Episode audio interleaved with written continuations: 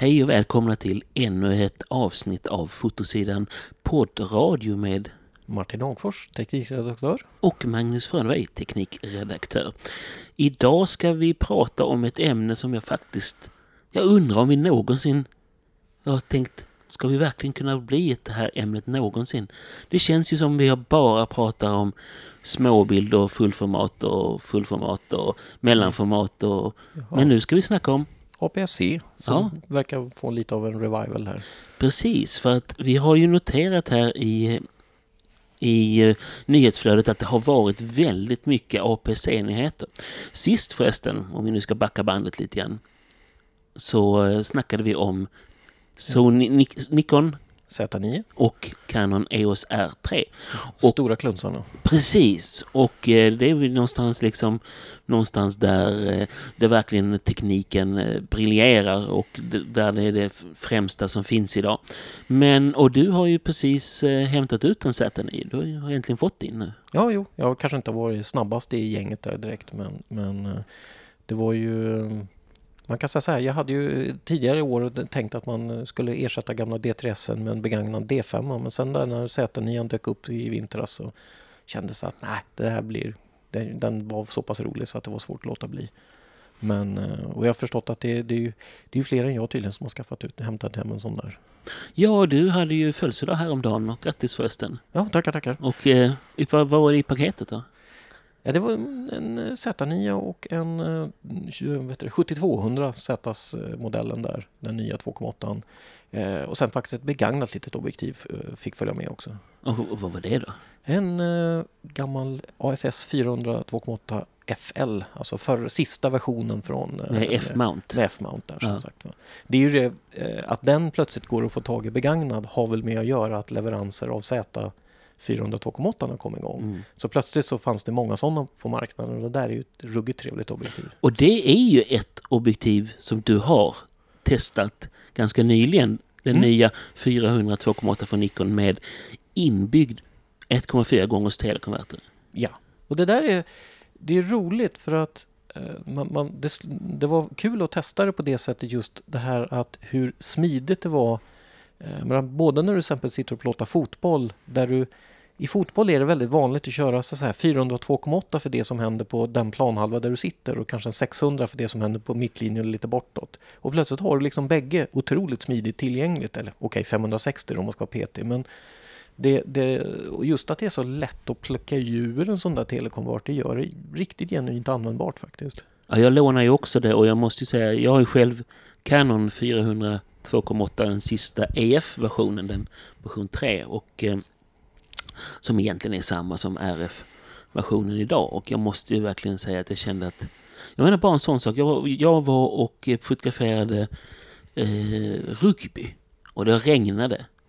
Det är inte jättekul att ta av kamerahuset, sätta på eh, telekonverter. Eller byta objektiv ens. Nej, när, när, och, precis. För man vill inte bryta den där vädertätningen. Tätningen. Ja. Nej, och det, så, så jag brukar säga, jag skrev det i artikeln lite grann det här att i, i, på ett plan kan det nästan vara tråkigt att testa sådana här superfotoobjektiv för att de Det finns ingenting att anmärka på. Nej, det är liksom det här, det, det, man, man går igenom alla den här checklistan med så optiska problem och så bara, nope. Eh, däremot så är det ju, det blir ju mer att man testar hur den förhåller sig till tidigare versioner och hur smidig den är och de här bitarna. Eh, och, och eh, där får jag säga att Z400 var genuint trevlig och det roliga är att den väger ju, jag för mig det är 50 eller 60 gram mer än min gamla AFS 300 2.8 som jag har. Ehm, och den är faktiskt bättre viktbalanserad än vad den är. Ehm, och det här är någonting som man kanske ofta glömmer med objektiv att det är inte bara vad de väger i gram, det är var grammen sitter någonstans också. Och där har det ju varit, det är ju det där så att säga, jag, första gången jag verkligen kände var när jag testade Sonys 400 2.8 som finns nu. Just för att den var så löjligt lätt att stå och handhålla. För att det är inte bara att den väger lite, balansen är fantastisk. Och det gjorde att jag hade ju länge varit lite fundersam hur det skulle funka att ha ett så stort fysiskt stort objektiv med ändå ett så relativt litet kamerahus som Sony har. Men det var liksom det var ett icke-problem nästan. Och då kan man ju till exempel vända på det och ta exempel på objektiv som den fullständiga motsatsen. Det är ju som Canons legendariska 200 mm 1,8 men för all del även Nikons Nikons 200 200 Där de är så framtunga så man har fått flytta fram stativfästet till frontlinsen. Det klassiskt sett, jag vet, med, med Nikon så var ju problemet där att enda stället, det fanns två sätt att hålla den. Antingen i fokusringen, vilket gjorde att du oavsiktligt ställde om fokus hela tiden. Eller det som många gjorde, att du höll den helt enkelt med handen in i, liksom, du greppade om motorskyddets framkant för att hålla objektivet. Ehm, och det, det är inte jättepraktiskt kan jag säga. Men du har eh, i den här eh, lekstugan som vi har när vi testar grejer, då har du haft andra besök också. Jag kommer, tänker på eh, det här nya Canon, Canon Nikons nya 800. Canon för all del också släppt en 800 och en 1200. Lite viss prisskillnad dock. Ja. De, för- jag menar, där vill jag också bara säga också en sån här som är kul. De som Canon har släppt sätter ju fingret på någonting som har varit väldigt roligt. Att med dagens spegelfria kameror så gör det liksom ingenting längre att ha en dålig maxbländare. Eller visst, det är klart det påverkar din förmåga att ta bilder i svagt ljus. Men till exempel att autofokusen klarar det på ett väldigt snyggt sätt. Och då syftar vi nu inte på Canons 800 bländare 11 utan 800 5-6. Ja, du tänkte på den du. Ja. Ja. Jag tänkte faktiskt lilla där. Nej, men, Ja. Och för att bara snabbt lite om den bara att jag tycker det, det där tror jag är någonting som vi kommer att det kräver lite tillvänjning från oss fotografer att acceptera maxbländarvärden som vi så att säga, förut har rynkat på näsan åt och inse att det funkar alldeles utmärkt Ja, jag idag. sitter med ju här med i, i knät så har jag en, ett pärlemor skimrande eh, Fuji film. Alltså det är ju... Jag tror Bara aldrig om... objektivbeteckningen är värd att läsa Ja, upp. den är värd. Fujinon Lens Super EBC XF 150-600 mm 1 kolon 5,6 till 8 RLM OIS WR Q82.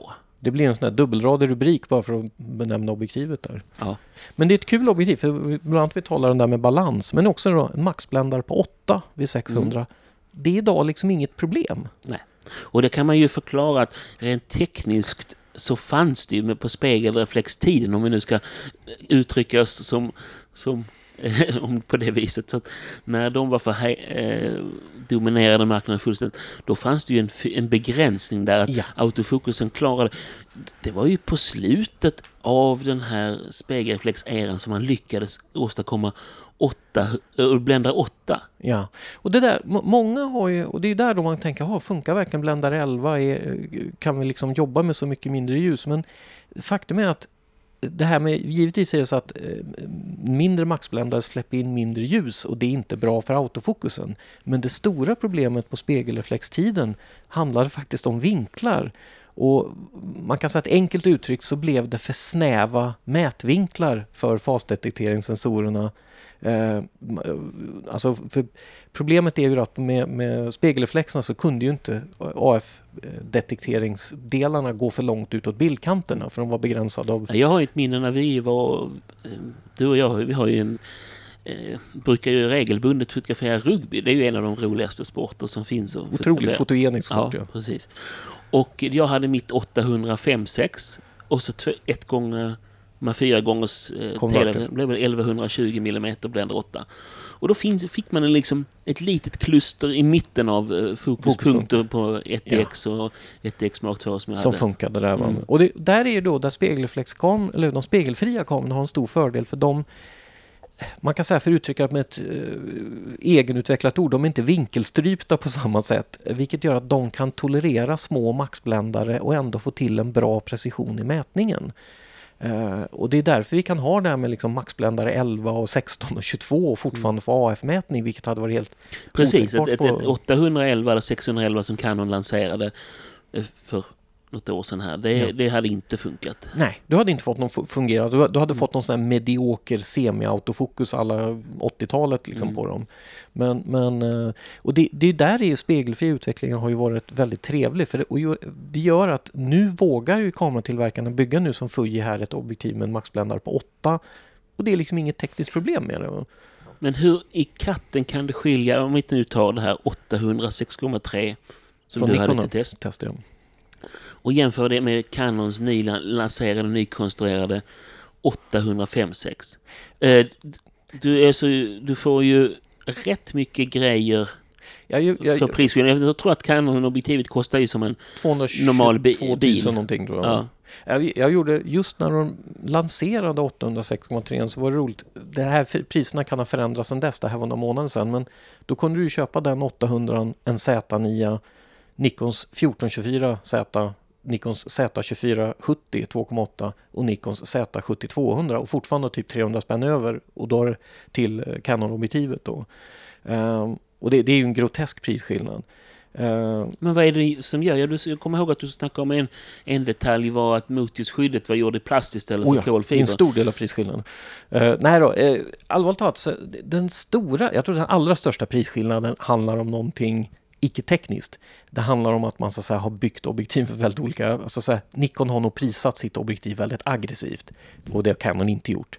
Uh, man kan säga, Canon har byggt ett objektiv som de kanske inte vill sälja. De, de vill inte behöva tillverka för många av dem, man ska uttrycka elakt, för att det hinner de inte. För de har andra saker som de tjänar mer pengar på.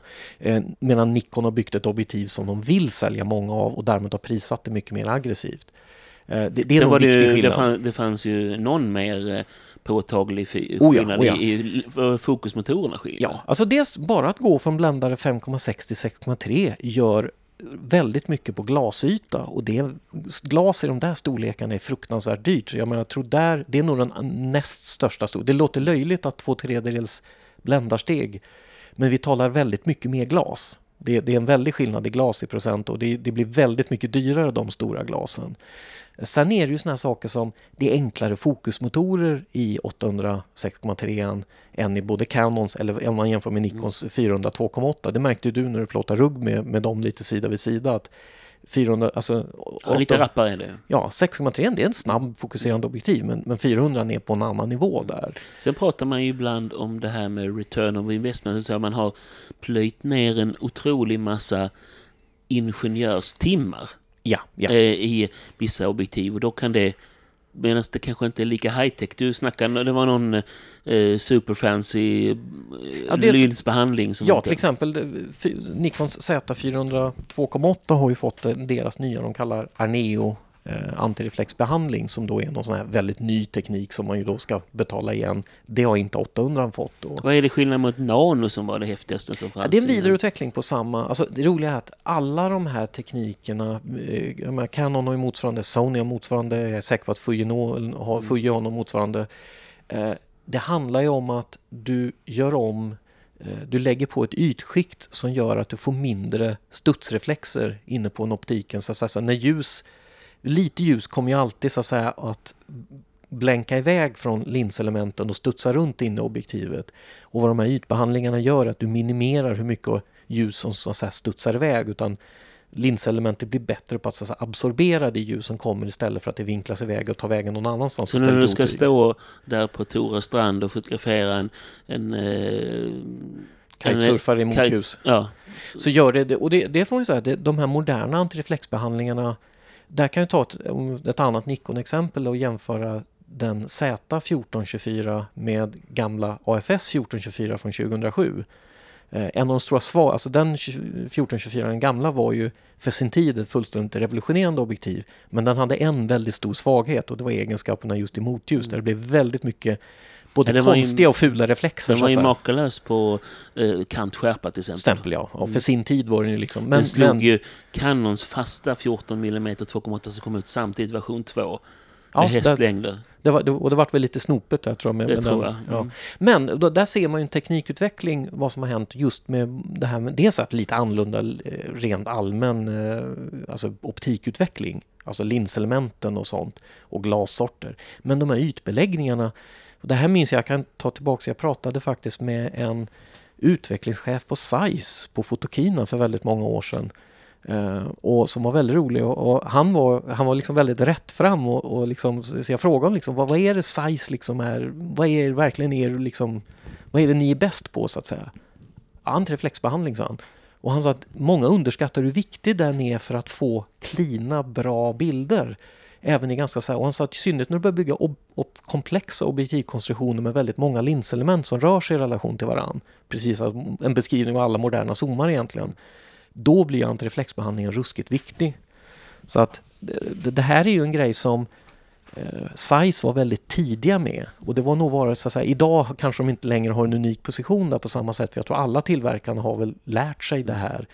Eh, och det är där man kommer in på sådana saker som Sonys, den här eh, Extreme Spherical tekniken där de gör sfäriska linselement med ovanligt släta. Många sfäriska, Slät linselement, ja. ja, många sfäriska linselement får så att säga man gjuter ju oftast dem för de blir för besvärliga att slipa. Så att man gör dem och då får du rest, liksom spår från gjutningen.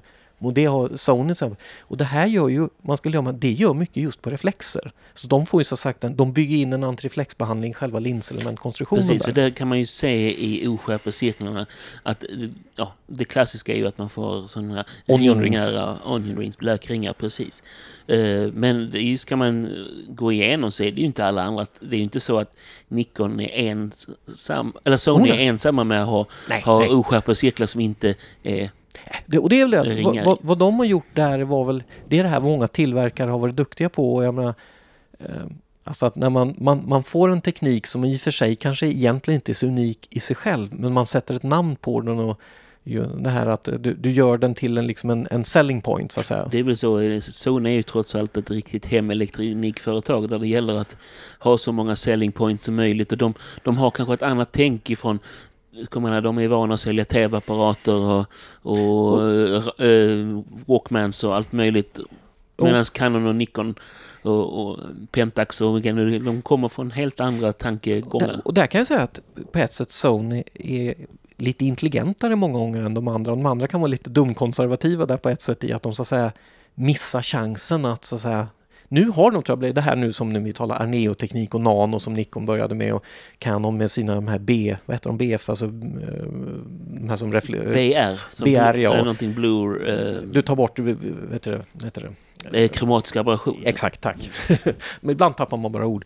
Eh, nej, och, och det här att jag tror alla har blivit lite bättre på att namnge sina tekniklösningar och framhålla dem som så att säga, positiva egenskaper när man säljer sina grejer. Sen har du ju eh, det som är närmast i din text, testverkstad här, det är ju ett annat Nikon 400 som Ja. också blivit en liten snackis. Och det är ju då en 400 4,5 som är just lite, det lustiga är att när man först såg det och, så, och började gissa vikten på det så tänkte man åh, till ytterligare ett sånt här PF-objektiv Fres- Fresnel som 800 är eller den gamla 500 5,6 men det här är ju ett konventionellt objektiv men bara otroligt lätt och ganska kompakt. Och det är igen det här att 400 4,5 kanske inte låter som sån här våldsamt, eh, ja men jämfört med 400 2,8 så är det ju liksom det är, eh, vad blir det, 2, 1, 8 ett halvt eller ett och tredjedels bländarsteg blir det bli.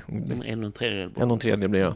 Eh, och, och att man så att säga tappar men samtidigt blir det ett otroligt smidigt litet objektiv. Och ett relativt, jag ska inte säga, det, det är synd att kalla det billigt när det kostar 40 000 men det är ju ett, för så att säga den prestandan som det verkar utlova, nu får vi återkomma, men det, det, jag, ska, jag skulle vara väldigt överraskad om det presterade väldigt dåligt kan jag säga. Men, men det, det ska bli intressant att se hur liksom, den totala balansen över egenskaper är när man har fått ner vikt och storlek så mycket. För det, någonstans behöver de väl ha kompromissat lite där också. Och det är ju liksom det som är kul att se här är ju också hur de har olika... Vi hade ju en, en period här kan man säga innan Z9 lanserades när det var, som en, det var som en lång tystnad från Nikon på något sätt. Det kändes som det var väldigt tyst från Nikons håll och många kommenterade liksom vad håller Nikon på med och det var lite så här som det blir i forum. Och nu har vi lite fått svaret här liksom. Det, det har kommit ett antal objektivkameror och eh, det känns ju som de har verkligen tagit tag i sin telefotoutbud på ett väldigt kul sätt. Och sen kan vi konstatera att vi, vi pratade just här innan att det, det finns en annan tillverkare som nu eh, istället sista halvåret har varit påfallande nästan lite tyst från. Ja, vad Utöver några smånyheter. Jag tänker på Sony Du där. tänker på Sony? Jo, det får man nog säga.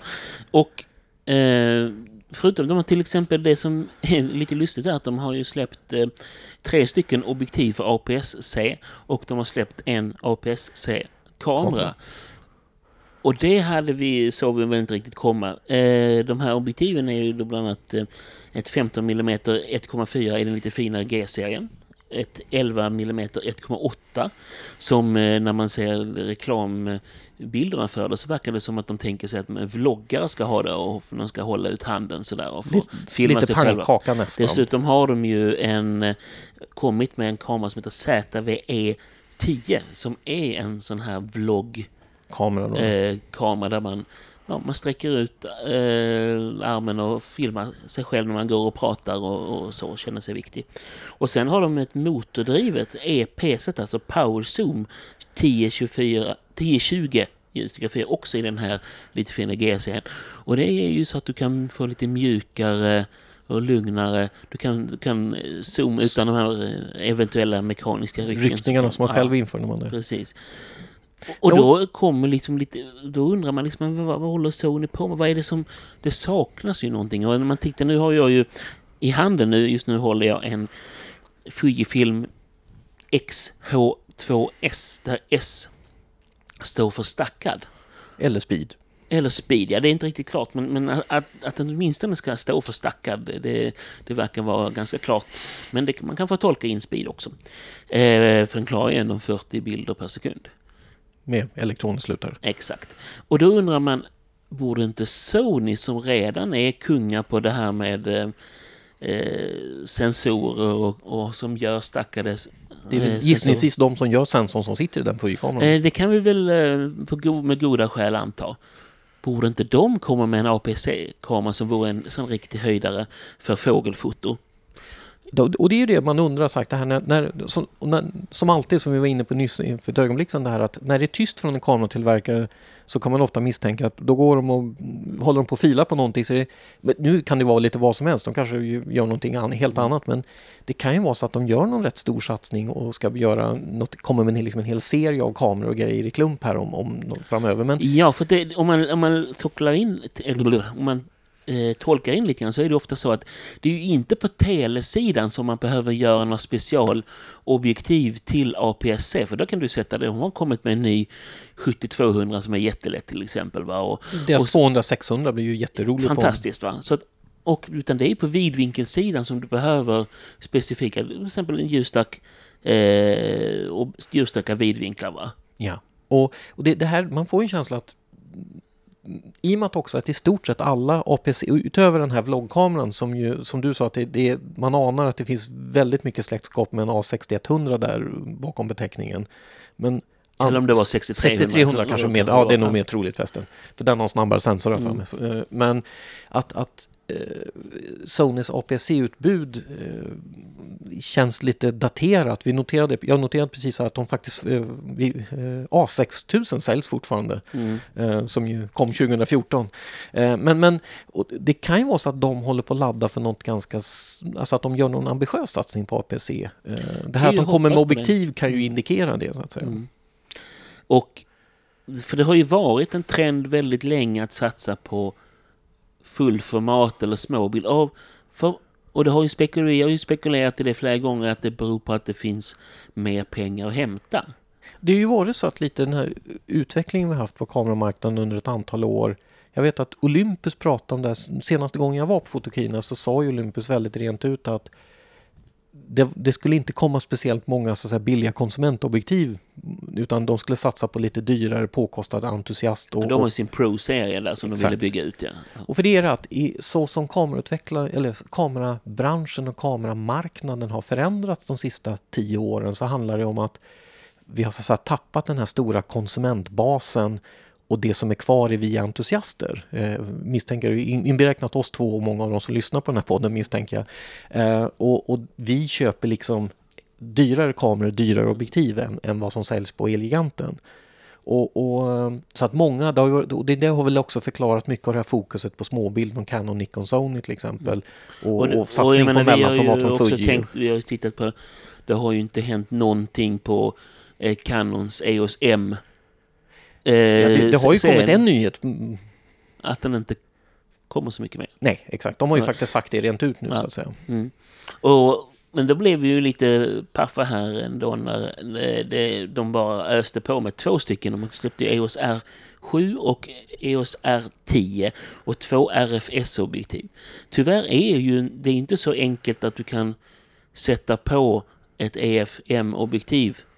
Eh, du kan sätta på ett EFS eller ett EF-objektiv men inte ett EFM. Nu blir det många förkortningar här. Du, du kan helt enkelt du kan använda de gamla spegelreflexobjektiven men de, Det, det är inte utbytbart mellan Canons Nej, två spegelfria system. system. Nej, precis.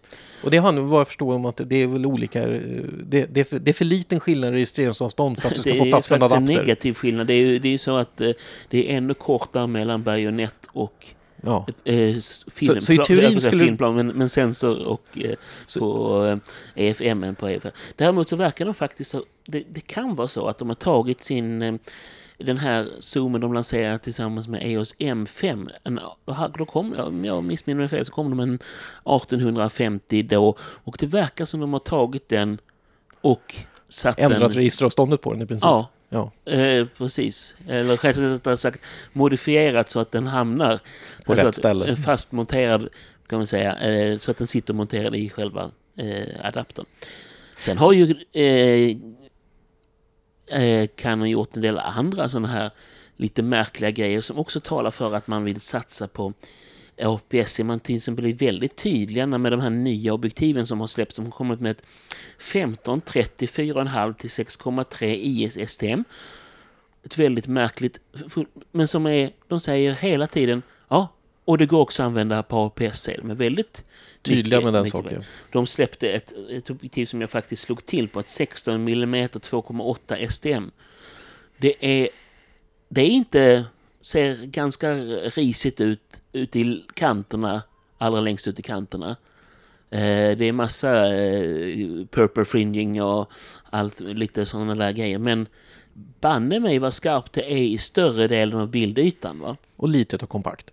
Absolut, och inte ens särskilt. Och då tänker jag till exempel för min egen räkning att det är ju perfekt att ha på en sån här DJI Gimbal där man vill få ner vikten och jag vill inte nödvändigtvis ha min 15 eh, 35 som väger ett kilo va? Nej.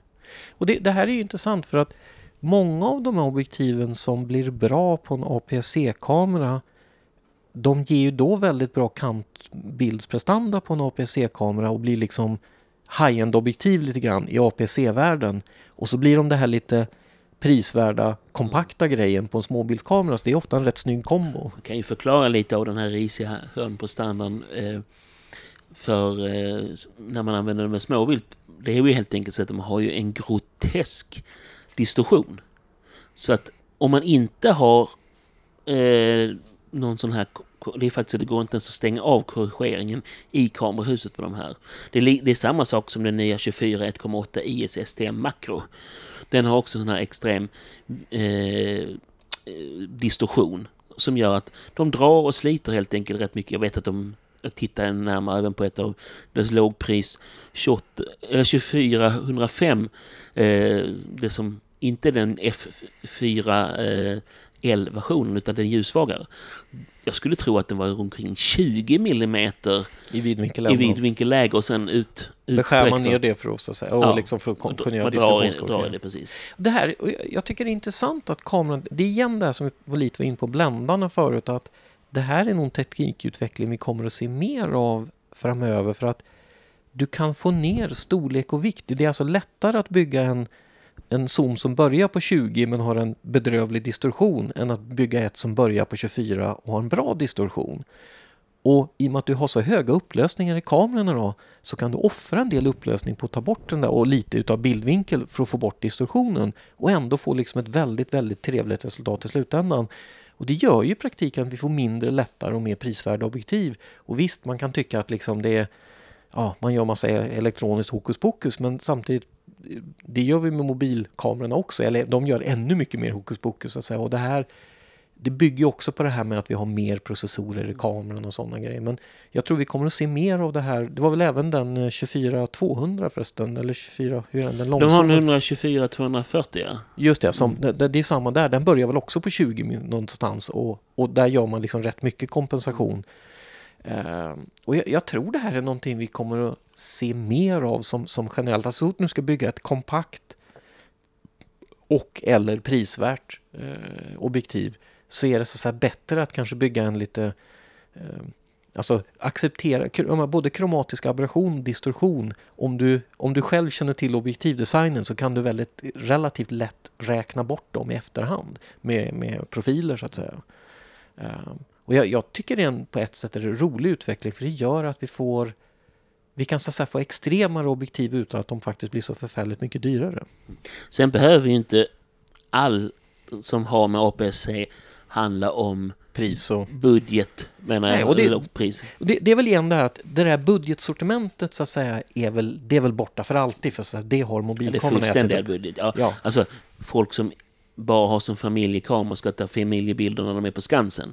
Eller de är på Ma- Mallorca och badar. Det är inte, det är inte de kamerorna vi menar. det löser mobilkameran alldeles Ja. utmärkt idag så att säga. Nej, och det här blir ju, det är ju mer att vi får entusiastkameror som är lite åtkomligare pris och ta nu med, med den här, eh, vad heter det, mm, Fujisonen som du har. Mm. Just att du, visst det är en 150-600 men i praktiken så går den liksom över, det, det är som om du hade haft, vi tänker i småbildstermer, över en 900 objektiv. Du får ju otroligt också- mycket räckvidd med den. Jag var på, ja, på, på Skansen. På Skansen. Jag var på, jag var här med nyligen med, med eh, lite släktingar på Skansen och då var det allsång.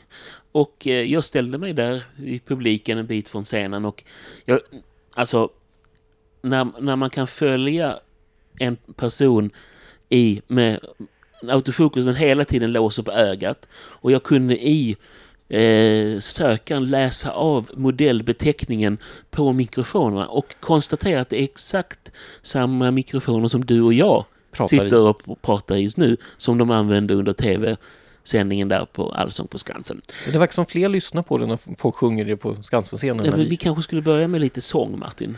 Jag är skeptisk att det blir fler Ja. lyssnare. Eh, men om vi tittar på, på den här XH2S som då är, den har ju, eh, tar ju 40 bilder i sekunden med eh, elektronisk slutare och 15 med mekanisk. Och eh, det ska ju vara tack vare att den har en stackad sensor. Men du, Martin, vad är en stackad sensor egentligen? Vad betyder det? Och varför är det så dyrt? Det är ju, alltså, man ska komma ihåg att i, vad det i grunden handlar om, det första stora tekniksteget var ju det här att börja göra, man säger BSI-sensorer. Alltså, om vi tar våra gamla klassiska sensor, sensorer, FSI, där var det ju så att du bygger ju sensorer, eller all elektronik byggs ju upp att du lägger lager på lager på lager. Det är lite som eh, Ehm, man jobbar med en 3D-skrivare kan man säga på ett plan, att, att du, du, du bygger upp saker med lager. Och problemet länge var att man var mer eller mindre lite tvungen att göra så att man la det liksom ljuskänsliga delen av, det var bland det första man la upp. Och sen all den här vad ska jag säga, ledningsdragningen man gör, den hamnade ju mellan och framför, delvis framför pixlarna. Alltså de ljuskänsliga delarna. Vilket gör att de, de skymde ju de ljuskänsliga delarna väldigt och så fick vi ta till avancerade mikrolinser för att kompensera för det och det var ett väldigt stök. Men problemet, det uppenbara vore ju att lägga det här ljuskänsliga skiktet överst istället och ha så att säga Uh, utläsnings... Uh, på engelska säger man plumbing som en rördragning, alltså att du har liksom alla det där du läser ut signalen från sensorn, att det då ligger bakom det ljuskänsliga och det är vad BSI handlar om i grund och botten. Eh, men det tog väldigt, väldigt lång tid att knäcka hur man skulle tillverka det. För det, man kan säga att av en lång rad skäl så är det väldigt mycket svårare att bygga en BSI-sensor än en FSI-sensor. Eh, och man kan säga att det har funnits i till exempel astrofotovärlden, alltså för vi talar sådana här satelliter och sånt, de har använt BSI väldigt länge med ofta alltså CCD eh, BSI-sensorer. Eh, Men de var, har varit fullständigt groteskt dyra att tillverka. De har lite annan budget kanske? de Lite annan budget om tillverk. De, det ska du skicka upp något i rymden så finns det så många andra kostnader inblandade. Så att det där. Men hur som helst, vad som har hänt, så det stora steget var egentligen det här och, och att, att liksom knäcka hur man skulle bygga BSI-baserade där du lägger så att säga, den ljuskänsliga delen eh, överst och utåt mot, mot så att säga, eh, det som, ljuset som kommer från objektivet. Eh, Och när man väl har gjort det, då kan man dessutom kosta på sig helt enkelt att lägga in ännu mycket mer elektronik i varje pixel. För det kunde man ju aldrig göra med en FSI-sensor, för det, då skulle du, då skulle du liksom begrava den ljuskänsliga delen i ett berg av, av liksom elektronik. Men nu när vi lägger det bakom den ljuskänsliga, då kan vi kosta på oss att ha mycket fler lager av plumbing, eller alltså av vi Så kan man får lägga... lite mer fart på alltihopa. Ja, och vad man kan väl göra... Nu får jag erkänna att det här, här får gärna, så att säga, sen om det... Det, det kan man ta upp till en diskussion sen någonstans i, i någon av våra forum eller så, men för jag får erkänna att jag exakt varför de stackade sensorerna på en grundläggande teknik så eh, att man får upp så mycket fart med dem jämfört med en annan BSI-sensor. Liksom. Det, jag misstänker att det har att göra med det här, det faktum att nu kan man bygga in i princip lite lagring i varje pixel så att när man har gjort eh, eh, man mäter ju i princip spänningsnivån i en pixel. Det är så vi bedömer hur mycket ljus den har träffats av. Och att man kan lagra det värdet lokalt bakom pixeln och det gör att man förmodligen kan göra mycket effektivare utläsningscykler. För man ska ihåg att klassiskt i utläsning på en sensor så handlar det ju om det som att läsa av värdet. Men sen måste du så att säga resetta pixeln, alltså nollställa den, den eh, mätvärdet innan du kan ta nästa bild. Och det här har gjort att man då har läst av, du får liksom läsa av en hel rad eller en hel kolumn pixlar och sen får du göra en reset av hela raden eller hela kolumnen. Jag misstänker att man idag kan jobba på ett smartare sätt där. Och det är det som är en stor del att vi kan säga. Och på sikt, det som vore otroligt lockande är ju att om du kan bygga in mer logg, du kanske kan bygga in så att säga viss enkel bearbetning och den, the holy grail vore när vi kan ha en AD-omvandlare i varje pixel. Så vi inte har någon ö, analog eh, signalöverföring i ett. Och då finns det, då är, för att all, all analog eh, överföring är ju en brus källa till brus. Ja. ja. Då kan det bli så kallad elektronikbrus. Och det är ju det, redan där, det var ju så här, Sonys stora revolution med Exmor-sensorerna en gång för många, många herrans år sedan var ju att de lyckades med det här istället för att ha några få AD-omvandlare som tog all data från sensorn och gjorde om så satte ju de en AD-omvandlare på varje rad eller varje kolumn. Och det gjorde att man kunde ha så att säga mindre AD-omvandlare som var och en för sig kunde jobba lugnare och långsammare och då inducerar de mycket mindre brus än vad en, så att säga, en stor snabb AD-omvandlare behövde göra. Och det, drömmen vore ju då om man hade en AD-omvandlare i varje pixel, ja men då får vi förmodligen extremt eller försumbara mängder med brus under AD-omvandlingen också. Men om vi bara tittar på som här nu jämför Fujifilm X H2S och Canon EOS R7, då, jag menar det verkar ju som Canon har, de hade ju sin, eh, om man tittar tillbaka i tiden då, så, så hade de ju sin 7D Mark 2. Den tog 10 bilder i sekunden. Och sen så kör de nu R7 här 15 bilder i sekunden.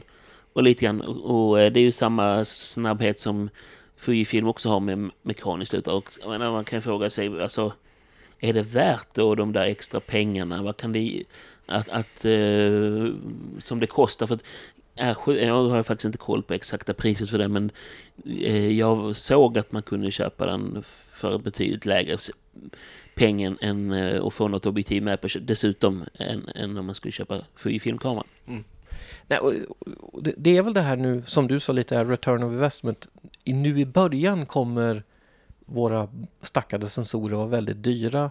Eh, dels kan man ju säga, sen är det väl också så att det som är så lockande med den tekniken och att man driver mot den är ju det här.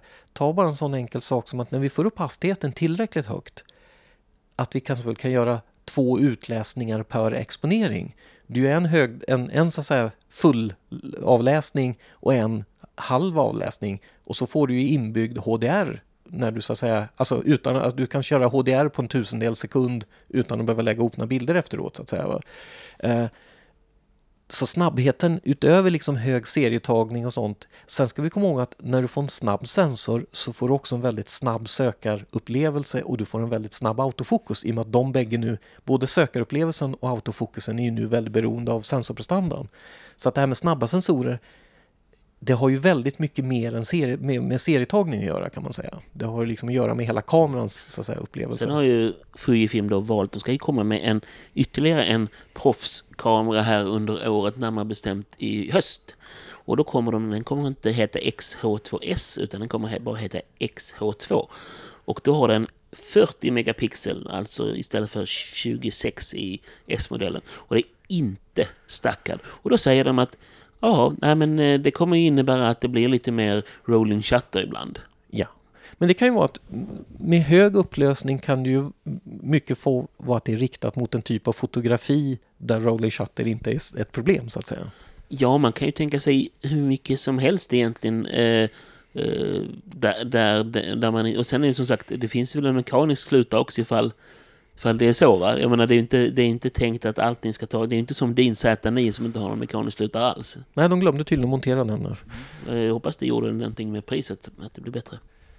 Nej, och det, där, där kan man säga att just det här med, ta en sån sak som det där, det är ju ett annat exempel på varför en snabb sensor, när du har en tillräckligt snabb så får man så små problem med rolling shutter att man då som i Z9 bara säger att nej, vi tar ingen mekanisk slutare och då slipper vi hela skakproblemet. Vi slipper en mekanisk komponent med en viss livslängd. Därför att det är ju eh, så, det var ju en stor eh, himla rabalder här när EOS R5 kom. För då var det ju bland annat en svensk naturfotograf eh, som eh, Janne eh, jag kommer inte ihåg vad han heter efternamn just nu, men har för mig att han jobbar som brandman. Eh, han upptäckte, när han hjälper nämligen andra också, att, att optimera deras system. Och då upptäckte han att han fick suddigare bilder runt en trettiondels sekund med EOS R5. Och då sa Canon bara ja, det där är shuttershock. Det får du bara räkna med. Ja. Och, och det där är ju, det är där det blir så lockande då för att man ska att den där... Man kan ju säga att efter den diskussionen så ändrar de hur eh, kamerorna är inställda från fabrik. Från att ha eh, mekanisk slutare till elektronisk första ridå.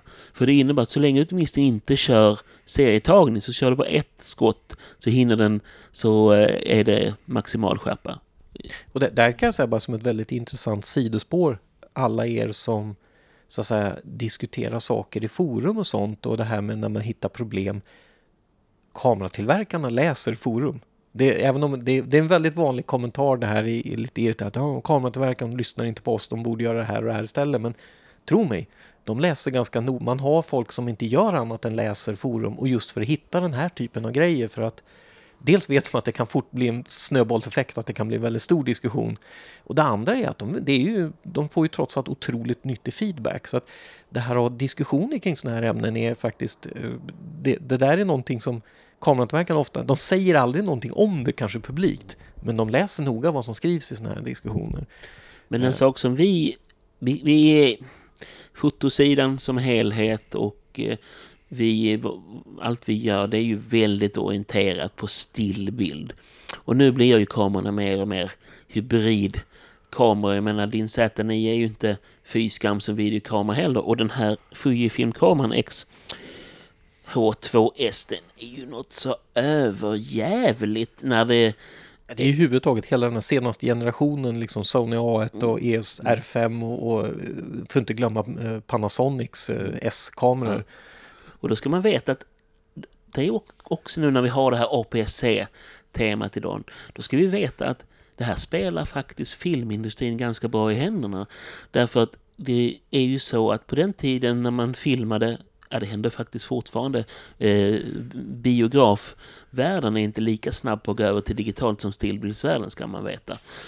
Då filmar man ju med 35 mm film. Den heter ju 35 för den är 35 mm bred. Va? Och eh, då filmar man med rutorna på andra hållet än vad man har med småbild. Filmen går ju uppifrån och ner. För det var helt där. enkelt så att småbildsformatet, eller då fullformat som vi säger, en del säger idag, det kom ju sig av att man kunde få tag på sådana där bild, filmer rätt billigt. Och sen kunde man, han, eh, Oscar Barnack på Lates Camera, eh, Lates Ca blev Leica sen, yeah. eh, kunde han konstatera, kunde han då skapa sig en, bild, en enkel kamera som är ganska lätt som man kunde ha med sig på sina eh, promenader i naturen uppe i bergen. Va? Och så kunde man köpa såna här små överblivna, vad blir det, en och en halv meter långa eh, snuttar från filmrullar och, Säkert, och som blir lagom en 36 bilders rulle. Ja. Och så att, men eh, det här, de är alltså istället då så för 24 gånger 36 så kan man väl säga att man räknar faktiskt inte millimeter där, man räknar hur många perforeringar. Jag, jag på eh, tittar väldigt mycket på olika eh, om, om filmfotografer just nu eh, på Youtube och då är det så att ju fler perforeringar sen du kan ha, ju, hö, så, ju mer kvadratisk bilden blir. Bildhöjd du har. Ja, då, ju mer bildkvalitet du. Och då, då kommer ju det här med anamorfiska objektiv som helt enkelt trycker ihop Eh, bilden. Men i alla fall, det finns väldigt mycket eh, fil, eh, objekt, man kan helt enkelt anpassa det för ungefär det här storleksområdet, alltså en halv... Gamla Super 35 halv, som det väl hette? Super 35, precis. och motsvarigheten i, på stillbild kallas halvformat. Du, alltså din, eh, du har ju en halvformatskamera stående här I i... hyllan bakom oss. Ja, faktiskt. Olympus Pen. Men alltså då, istället för 24 gånger 36 mm så är det, är det 18 gånger 24 eh, i... Eh, Vilket råkar så- vara APC.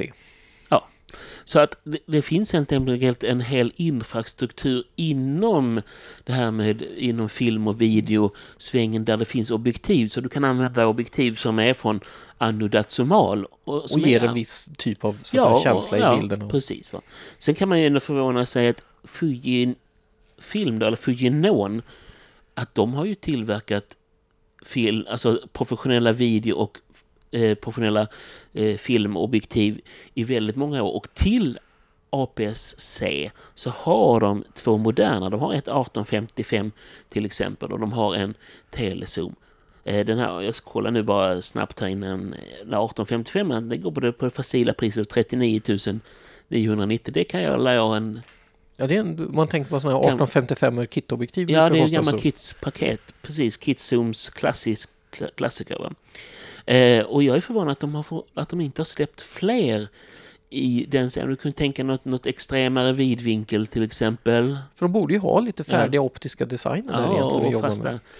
eh, gluggar. Utan, eh, Men, men det är intressant för det, det, det är ju som sagt det här att det är en sån sak som man kan fundera nu med Sony och det här att om de gör en satsning på APC för oss stillbildsfotografer så är det ju också förmodligen med en stilla baktanke att de vill bygga filmnings-APC-kameror för så här, tv, foto, eh, alltså biofilmsvärlden och, och reportagevärld. Alltså man ser att man, man får någon väldigt, kan bygga en väldigt intressant videokamera kring det där. För att, ja. Ska man 35 bygga liksom, sensor, ja. ja, Ja, och, men men man kan också glädja sig åt annat här. Jag tittar till exempel att eh, Tamron har, de har ju länge gått och väntat på att de ska kunna få släppa objektiv i, till eh, Nikon Z och eh, eh, Canon RF. RF. Men eh, ja, men vad gör de så länge? Jo, de, eh, förutom Sony E då så släpper de i Fujifilm X.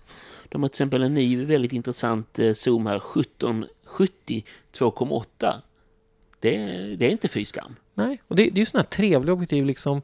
Det där, vad blir det? Blir 2405 ungefär va? Något Någonting sånt, sånt, ja, precis. Den är väldigt populär.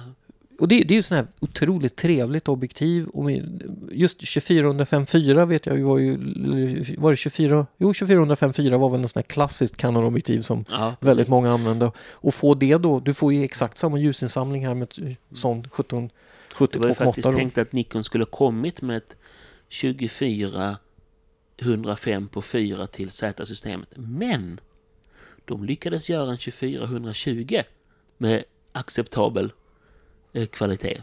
Och det, det där, Och, och, och så då, då ändrade de sig helt enkelt. Så där, allt där, är inte skrivet i sten. Nej, och det, där tror jag är en sån här rolig man kan fundera på med eh, hur så att säga, våra kameratillverkare arbetar. Att när de presenterar ett objektiv så ska man komma ihåg att det objektivet så att säga, har säkert föregåtts av 8-10 varianter som är snarlika men lite annorlunda och så har man i någonstans i sista sekund äh, vi kör på den här varianten för den ger oss nog liksom ja, mest konsumentnytta, vi kan få bra, vi kan, alltså den bästa balansen var vi hur mycket vi kan ta betalt för den, vad folk är beredda att betala, hur mycket liksom den, den upplevs som positiv för systemet som helhet. För det, då kan jag tänka mig det här just att ah, vi kunde, för det, det kan ju vara så att man först hade tänkt äh, att 2420 det blir för dyrt, vi kör 2405. Så vi, nej, vi kunde bygga 2420 och det blev inte så mycket dyrare än den 105 så att ah, vi kör på det istället. Och det här är nog väldigt typiskt för hur mycket sån här teknikutveckling går ut eller går till hos, hos tillverkarna. Att för varje kamera som släpps så finns det säkert fyra fem prototypkameror som är snarlika men annorlunda och har en delvis annan mix av egenskaper och sen får man i sista där försöka Nej, men vi gör nej, den här varianten. Det, det, det är den som kommer att liksom, den har bäst förutsättningar att lyckas liksom. Uh, och, det skulle vara väldigt intressant någon gång att veta alla såna här versioner vi aldrig fick se. Vad de har, för det finns det säkert något litet internt museum hos de olika tillverkarna med modeller vi aldrig fick se men som kanske hade varit väldigt roliga egentligen. Ja, ehm, jag har ju kompisar som har jobbat många år på Sony för detta. Sony Ericsson före detta Ericsson. Eh, utvecklar mobiltelefoner till exempel. Och de säger ju att det har funnits modeller som helt enkelt eh, aldrig kommit ut. Därför att när den väl till exempel har, nu går det kanske lite fortare i den världen, med, men när, när eh, telefonen är klar så eh, ser marknaden ut på ett annat sätt och det är bara att skrota. Ja, och det där är ju, det gör ju att man, de får göra mycket liksom, och det här kan ju ibland förklara det här med att man, vi får såna här pauser från tillverkare. Dels handlar det om att de gör ny, de jobbar ju ofta i sådana här plattformstänk där de bygger så att säga en Eh, låt säga, vi säger så här, ett, ett, ett moderkort till kameror som de vill använda i många kameramodeller, massa gemensamma grundkomponenter. Man ska ha en bildskärm och en sökarvariant man, man använder i en hel serie kameror. Och när man tar fram en sån ny plattform så blir det ett väldigt stort arbete och, och, så att säga, det är inte givet vilka prioriteringar. Ska vi ha liksom ännu mer högupplöst? Nej, men vi vill ha en snabbare sökare. Nej, men vi vill ha en sådär. Och man, man kan hålla på och välja fram och tillbaka där och jag tror det, det, det, är lätt att, så att säga, underskatta hur komplext det är för dem att välja rätt mix och bara hoppas och hålla tummarna att inte marknaden har sprungit vägen för dem helt. Vi såg ju för många år sedan en klassiker när det här hände, typ de flesta kameratillverkarna, att plötsligt blev ju wifi en stor grej.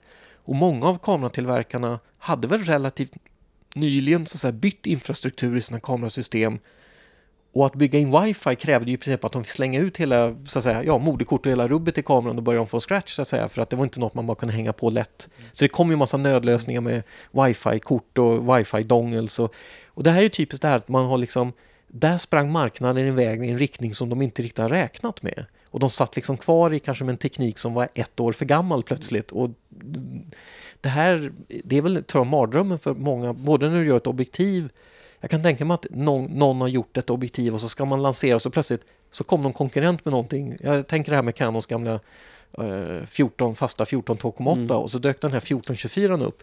Det, det, var nog inte roligt att sitta på, så att säga, de som hade haft det projektet hos Canon, de hade nog inga roliga veckor där liksom. När, oh crap, var det sån där de släppte? Okej, okay, det där vart ju inte så trevligt liksom.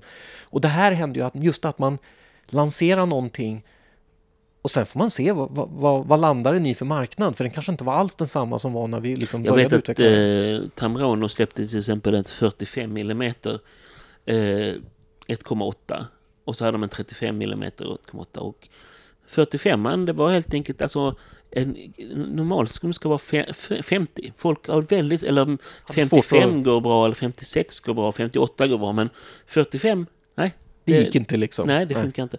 Men apropå Tamron. Eh, senast idag här så skrev jag om eh, deras nya, eh, det är inte ett objektiv som inte är släppt än, men nästan alltid släppt utom priset. Och det är ett 5400. Då känner man, hmm. Och dessutom när de anger nu eh, MTF-kurvorna så anger de med väldigt tydligt streck för vad APS-C eh, skulle vara. Och jag menar, det känns inte, alltså varför skulle vi ha en en, en zoom som går från normalobjektiv till 400 mm för små bilder. Nej, men på en APC-kamera så, så ger det... till 800? Precis, nej, det, vad, vad blir det? Det blir väl nej, 70, 75 till 560? Just det, just det. Ja. ja. Och min huvudräkning hängde med där. Exakt, jag var lite, jag tänkte i, vad heter det, yeah. Micro Four Thirds. Ja. ja, och apropå Micro Four Thirds. Så har de äntligen fått en ny sensorgeneration. Precis, och där är det OM1, det heter ju inte längre Olympus utan det heter ju OM Systems. Systems. Fast modellen heter Olympus OM1 precis som den 50 år gamla klassikern. Ja. Men den är då först med Micro Four Thirds eh, med sensor. Ja, och det, det är ju det att om vi talar om att där har också varit en, under en period har det känts som det har stått väldigt still med sensorerna åt for third så att säga. Men det kan man ju säga att det kan ju dels handla, Panasonic har ju lagt just nu väldigt mycket fokus och krut på, på sina småbildskameror. Eh, Olympus har man ju haft så att säga det här att man så att säga har ryckt loss kameratillverkningen, separerat den, lagt den under ny ägare. Allt det här har väl gjort att så att säga det, det, har så att säga, funnits så andra saker där uppmärksamheten har varit en period. Men det är ju väldigt kul att se att det kommer en ny sensor där för det är också, man tänker att om nu en stackad sensor är snabb i småbild så kan den ju vara ännu mycket snabbare när vi gör en så att säga en, en nästan, alltså lite drygt Ja, det är mycket kortare väg eh, att gå från toppen till botten på på sensorn när du läser ut den. Mm. Och det, det, här gör ju att du kan få, eller du kan antingen få samma snabbhet med en bråkdel av energiförbrukningen eller du kan få mycket högre hastighet med samma energiförbrukning. Och det gör ju att de kan så göra det är igen serietagen ett uppenbart exempel, men det gör ju till exempel att du kan få väldigt, eh, du kan läsa ut stort bitdjup i video, du kan göra mycket eh, autofokusberäkningar per bild eh, och alla sådana här saker i väldigt höga hastigheter. Så att det ska bli kul att se vad Four Thirds tar vägen med den här tekniken. För man säga att om det, om det är snabbt i, så att säga, i en A1 eller en R5 eller en Z9 så kan det ju vara ännu mycket snabbare i OM1. Så att säga. De kanske tar efter den här med Canon har gjort nu med EOS R3 att den ska kunna ta 195 bilder per sekund. Eh, max 50 bilder. Det verkar vara mer att de bara de kan alltså otroligt snabbt fylla sin buffert. Eh, kamerans buffert. Va? Och det, det, där ser vi ju typiskt att sensorn är så snabb så att du kan fylla bufferten på en fjärdedel sekund om vi säger så. Det säger en del. Ja, det är makalöst. Men det, det innebär, men jag såg några som tar ett exempel bilder med där man eh, du, eh, fotograferar baseball och när man ska slå, då är det tydligen, det finns någon trend där man ska sätta... Ja, det, det, det, finns en gammal sak som var extremt svår på, på den gamla filmtiden. Som det, I baseball talar man om BOB eller ball on bat. Alltså att du får den här precis slagträft träffar och du får det här den deformerade bollen när den blir träffad av slagträet. Och man kan säga att på filmtiden var ju det där extremt svårt att uppnå. Eh, redan med tidiga digitalkameror blev det ju väsentligt enklare. Jag har en bekant som så att säga, regelbundet tog sånt med en gammal D200 som inte, med dagens mått mätt är en rätt sörlig kamera. Men med de här kamerorna så kan du ju, det roliga där om vi tar som ett exempel på det, det är inte bara att du kan få en bild när slagträff träffar bollen du får 20-30 bilder att välja på där du får liksom den optimala versionen av den bild, bollträffen.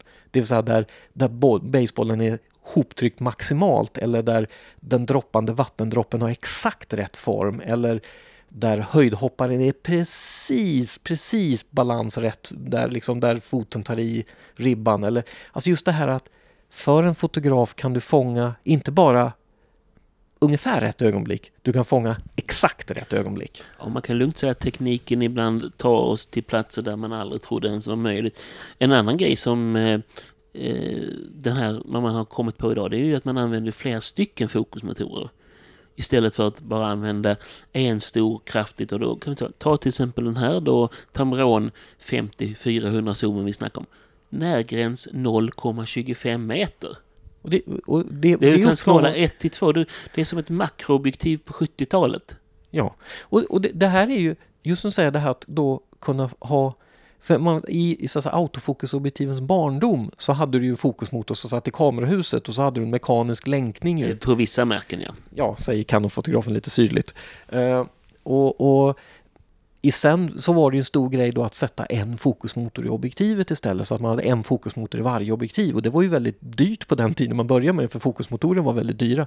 Idag är de så små och så effektiva och så, så att säga, alltså strömeffektiva och tar så lite plats och kostar ändå. Det är alltså billigare att sätta i fler motorer än att göra en besvärlig optisk konstruktion. Eller så vänder du på det som man kanske har gjort här att okej, okay, nu kan vi ju ha ett, det kan vara så att de har en enda fokusmotor som bara används till att ge just den här, alltså att dra saker ända bak till den nervgränsen så att säga. Att det, det, det vanliga är ju att, att man kan dela upp, så istället för att göra en väldigt eh, avancerad mekaniska kopplingar hur de olika linserna ska flytta sig. Så har man helt enkelt dem i olika grupper där man, där man har en motor kopplad till varje grupp. Va? Och sen då kan man flytta det. På ett, och det är därför man har sett eh, att det blir drastiska skillnader just i närgräns. För att plötsligt kan du göra sådana kombinationer som du inte kunde mekaniskt koppla tidigare. Va? Nej, och det, det är där också man har fått ner vikten på teleobjektiv väldigt också. För det gör att du kan bygga en mycket mer viktoptimerad lösning och istället använda fler fokusmotorer än att göra en... För att skulle du liksom flytta linselement med en enda motor så var du tvungen att sätta dem på ett visst sätt och då fick du ha dem längre fram, det vill säga då blir linselementen mycket större och tyngre.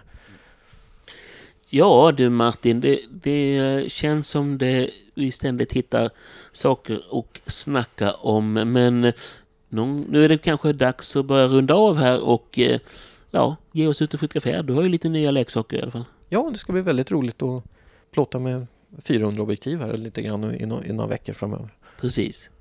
Och eh, tills vi hörs igen så hoppas vi att alla får en bra fortsättning på sommaren och en härlig början på hösten. Tack så mycket. Ha det så gott. Hej!